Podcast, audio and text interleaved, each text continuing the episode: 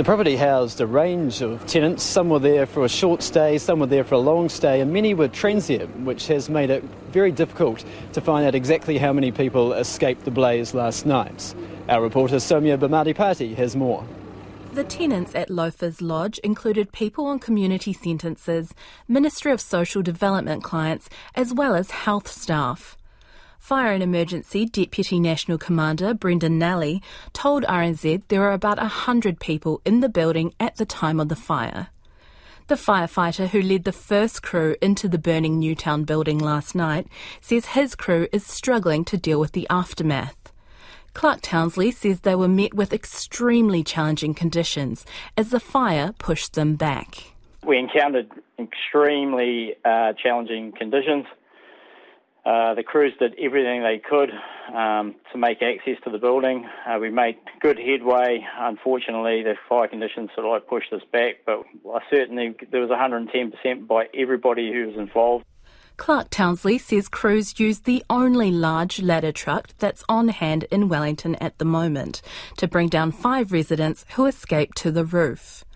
Speaking from the scene of the fatal fire, Prime Minister Chris Hipkins thanked the first responders for the incredible work they've been doing, in particular fire and emergency.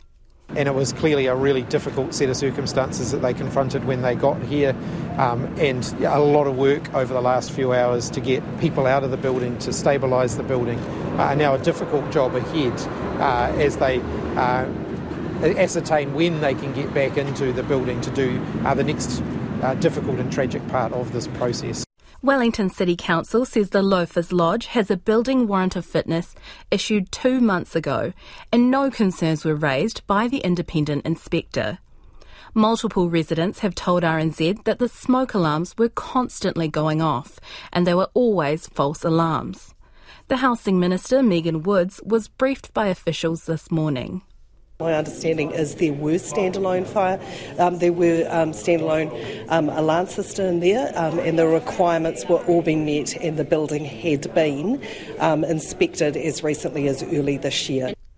Megan Woods says the hostel is not being used for emergency accommodation.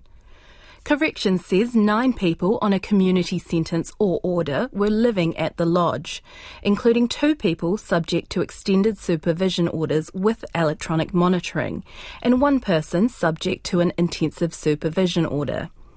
The Ministry of Social Development says some of its clients are living at the lodge and it's working with agencies to rehouse those displaced. Te Whatu Ora Wellington says it's aware that a number of its staff also reside there. A Wellington City Council spokesperson, Richard McLean, says it's helping to find alternative accommodation. One of the big challenges we've got is obviously the Loafers Lodge was quite a large accommodation provider in town, so now it's out of action. So that's obviously put pressure on um, the whole accommodation sector in the city. Wellington Central MP Grant Robertson says those who escaped the deadly blaze are extremely traumatised. Mr. Robertson says when he visited the site where evacuees are being looked after, they immediately asked what he knew about their friends who were unaccounted for. He says many of them are vulnerable and don't have a permanent home. It's you know a group of people who I know many of them well from my 15 years as the MP here. Um, they're people who, who work hard every day to get through. For some of them, it's a real struggle to get through each day. And you know this is a devastating incident for anybody, let alone people who are already in pretty vulnerable circumstances. The Wellington City Missioner, Murray Edridge, says a number of the mission's clients were residents at Loafers Lodge. Whilst it might not have been a, a, facility that one would choose to live at, it did provide a very necessary service in the city. And so we've got to work out with that loss of capacity, how do we, and we being the community in its entirety, respond to that. The Chief Coroner says the identification of people who've died in the fire at Loafers Lodge will be a complex and time consuming process. Soumya Party with that report, and I'll be back with more from Wellington after six. For now, it's back with you, Lisa. Thank you, Jimmy. Our reporter Jimmy Allingham there at the scene of that fatal fire. A number of you are getting in touch asking about the directors of the company that own the lodge. Well, Checkpoint has tried to contact the directors of the business. I did manage to get through to one who declined to be interviewed.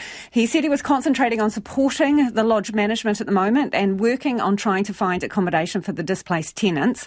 And he told me at this stage the police and fire service have control of the building. And so until such time as they have finalised um, their search of the building and their lines of inquiry are determined. He said he would rather not comment any further. And he also declined to answer any of my questions about the building's conversion or its status as a hostel or residential lodgings.